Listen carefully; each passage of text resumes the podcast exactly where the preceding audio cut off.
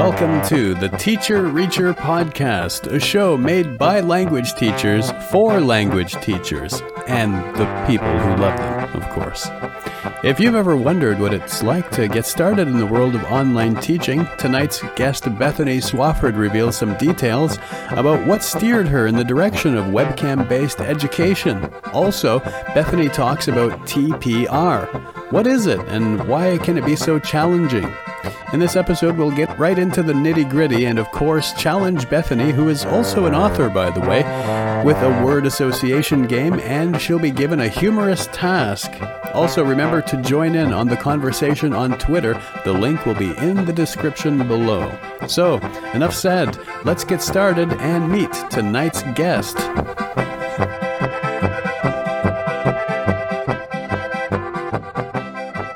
Now, today we're joined by Bethany Swafford. How are you today, Bethany? I am good. Thank you for having me. How are you?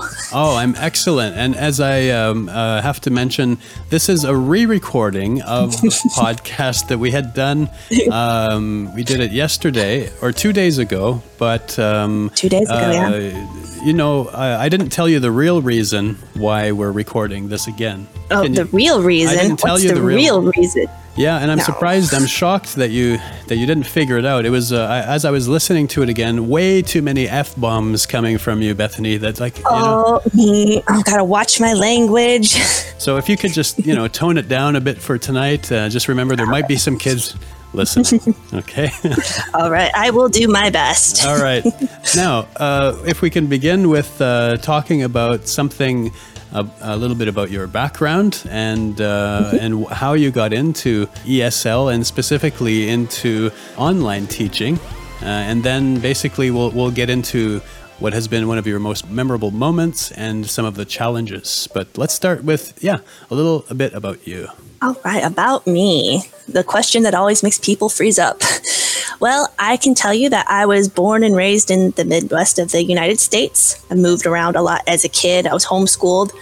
And so I like to tell people that I'm a farm girl. I grew up around farms and animals. And now I tell people that I'm a writer, but writing does not pay the bills. Um, I didn't go to college because I didn't want to go into debt for something that I wouldn't be sure if any kind of degree would be useful. So why go into debt for something you might not use? So to pay the bills, I've been a substitute teacher. I've been a janitor. I've worked in a library as a library clerk, which was a lot of fun and it taught me a lot about people skills, dealing with people one on one. And then I now have some health concerns that make, you know, normal jobs difficult, like the nine to five, just I do not have the energy for it. And so since I've enjoyed working with kids, one of those weird people that loves kids, a friend told me about teaching English online, that they had friends that did it and they were able to travel and they really enjoyed it. So it sounded like the kind of job that maybe would work for me, staying at home. So I looked up online, I found an affordable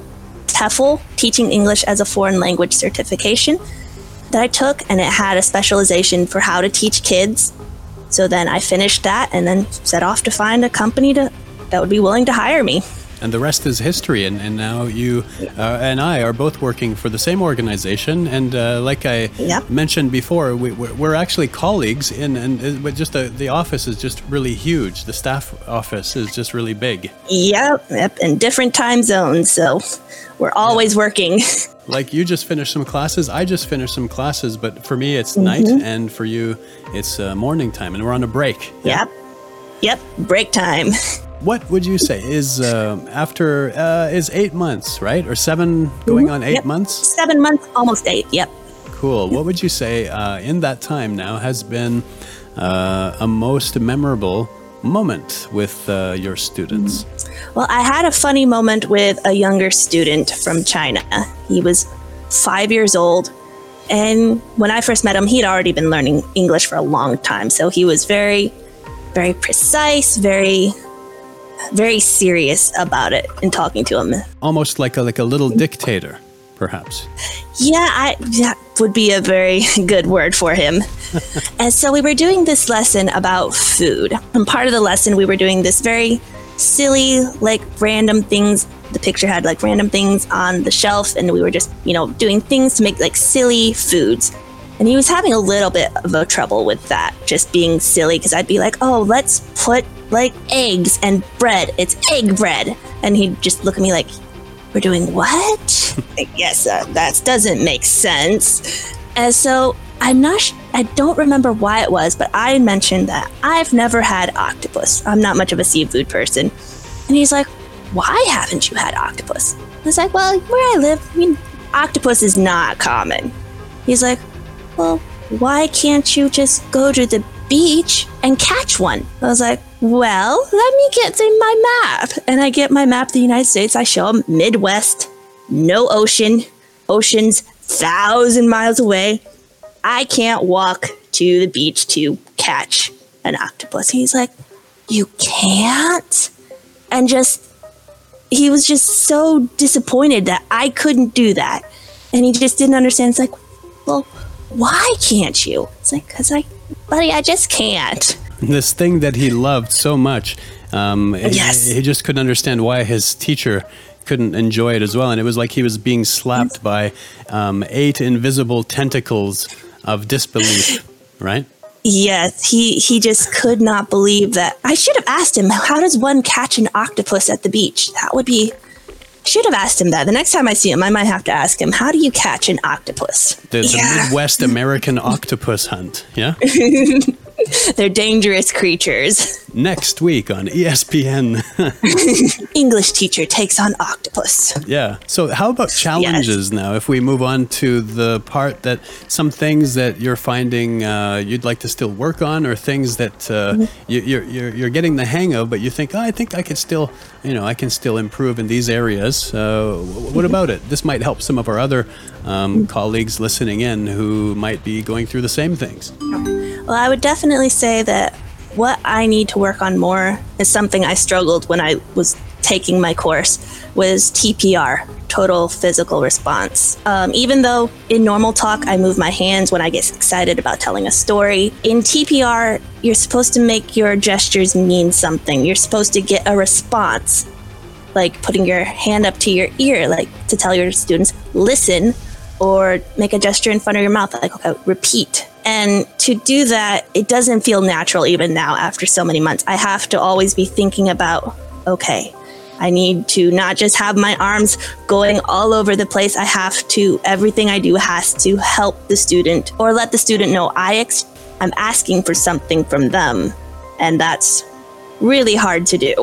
I have had to watch so many videos on how to do it, and it's still it's still with, difficult. With practice, it's coming though. I guess it's it's one of those things. It's it's uh, uh, teaching isn't a natural skill, so these things like uh, TPR are going to become more natural. You'll throw them in your Rolodex of of uh, you know artillery, and then eventually it'll be second nature. And you might end up finding yourself doing it on the street, asking for the bus. Excuse me, when is the bus? And you're doing all these gestures, and they think you're Yes. just- you're getting back to the loony bin or something. So. Um, TPR then. So you'll say that's uh, something you're, you're trying to work on. You know, where do you find these Yep. videos for people who might be also uh, interested in improving their TPR game? Ah, YouTube. Just put in TPR examples, and there's a whole lot of different ESL teachers from around the world that will explain how they do it, the, the gestures, and what works for them. And they'll tell you, you just have to find what works for you.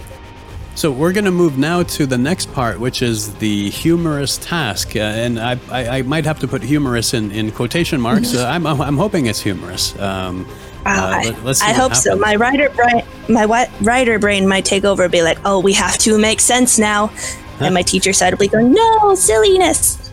But so far, thank you, Bethany. Not one F bomb yet, but I know the show isn't over. Um, so let's just see. Well, okay, are you ready for your uh, humorous I'm ready. All right. Uh, people will know I'm, or you're, people will know I'm uh, angry when what? People will know I'm angry when I give them the look of death. Ah, okay. And and people people can't see. Like we're on Google Hangouts right now, and I, I and Yeah, maybe yeah. Only I could see. Could you throw me a look of death just just for for fun's sake? Right, uh, a channel my when I worked as a substitute teacher. Okay, pretend I'm just flipping you the bird. Yeah. Oh wow. Yeah. That that is pretty. That's intimidating. Oh, I had to do it so many times as a substitute teacher. Just when the class just didn't want to listen, I just had to stand there and just sometimes being quiet and just a look, and they know. Could I use They that know. as like the as the thumbnail for the for the podcast episode? it's just people are gonna think, what the hell guest is this? Are you ready for word association? This is where I All throw right. some uh, words at you, and uh, and randomly you come up with just what whatever's off uh, the top of your head. All right. Okay. So the first one, vitamin C. Oranges, Nice. Uh, number two, batteries. electricity, Okay, good. Number three, toenails. Disgusting, Okay. Um, four, um, uh, Porsche. fast car, Okay. And number five, Canada. ice. Okay. That's better. I'm, I'm glad. Oh, maybe I should have gone with maple syrup. well, that, that was okay. As long as you didn't say bastards. That's uh, Wow. you know I won't uh, I, I won't feel bad asking you to come back on the on the show again in the future. Yeah. All right, maybe I should go. Oh, Canada, the nicest people in the world, right? There you go. You're going to be a month. Isn't that the stereotype? Yeah, but now you know it's so much so, so how wrong that really is, right? and now the truth comes out. On the teachers group, someone was telling me um, that uh, before we, I interviewed you that you had escaped from a Panamanian prison. Is this true? No, it's not true, and I don't know why that story keeps going around. Am I really that boring? They're making stuff up about me. Or either Although it would or- be a good story. yeah, like I just wondering, like, what, why were you in Panama? Second, how did you get in prison? And then you were you. It was like with a an umbrella and what was it? Like a, a, a Phillips screwdriver or something was the way you escaped. I, eh, Yeah, one story had Phillips screwdriver, and one one story had toothpicks, and you know both ones. I'm just like, how did I do it? I've been looking online for the Interpol report. I haven't found it yet. Shh! Don't get me arrested. Yeah. Hey, um, you mentioned at the beginning of the interview, Bethany, that you are actually you're an author. Is right? Is that right? Yep. So Yes, I am. Uh, before we sign off, I, I'd like to give you a chance to plug your uh, your website. If you could share the name of it and, and where people could find these books, and, and are they for sale or how do you uh, how do you go about this? Yes, they are all for sale on Amazon, the mighty Amazon platform. So I have um, four books now, and they are available on Kindle for the you know the different Kindle tablets and on paperbacks. They're all available to buy.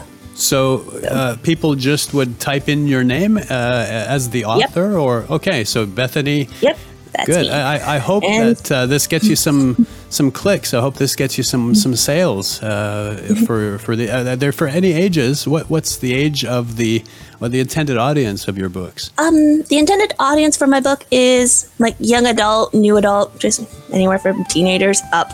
So I would love to be a children's author, but haven't got there yet. Oh yeah, I'm looking here on Amazon. I like this. I like the third one. What is it? Uh, Dropping f bombs like a sailor by Bethany Swafford. That looks like I'm gonna buy this one this afternoon.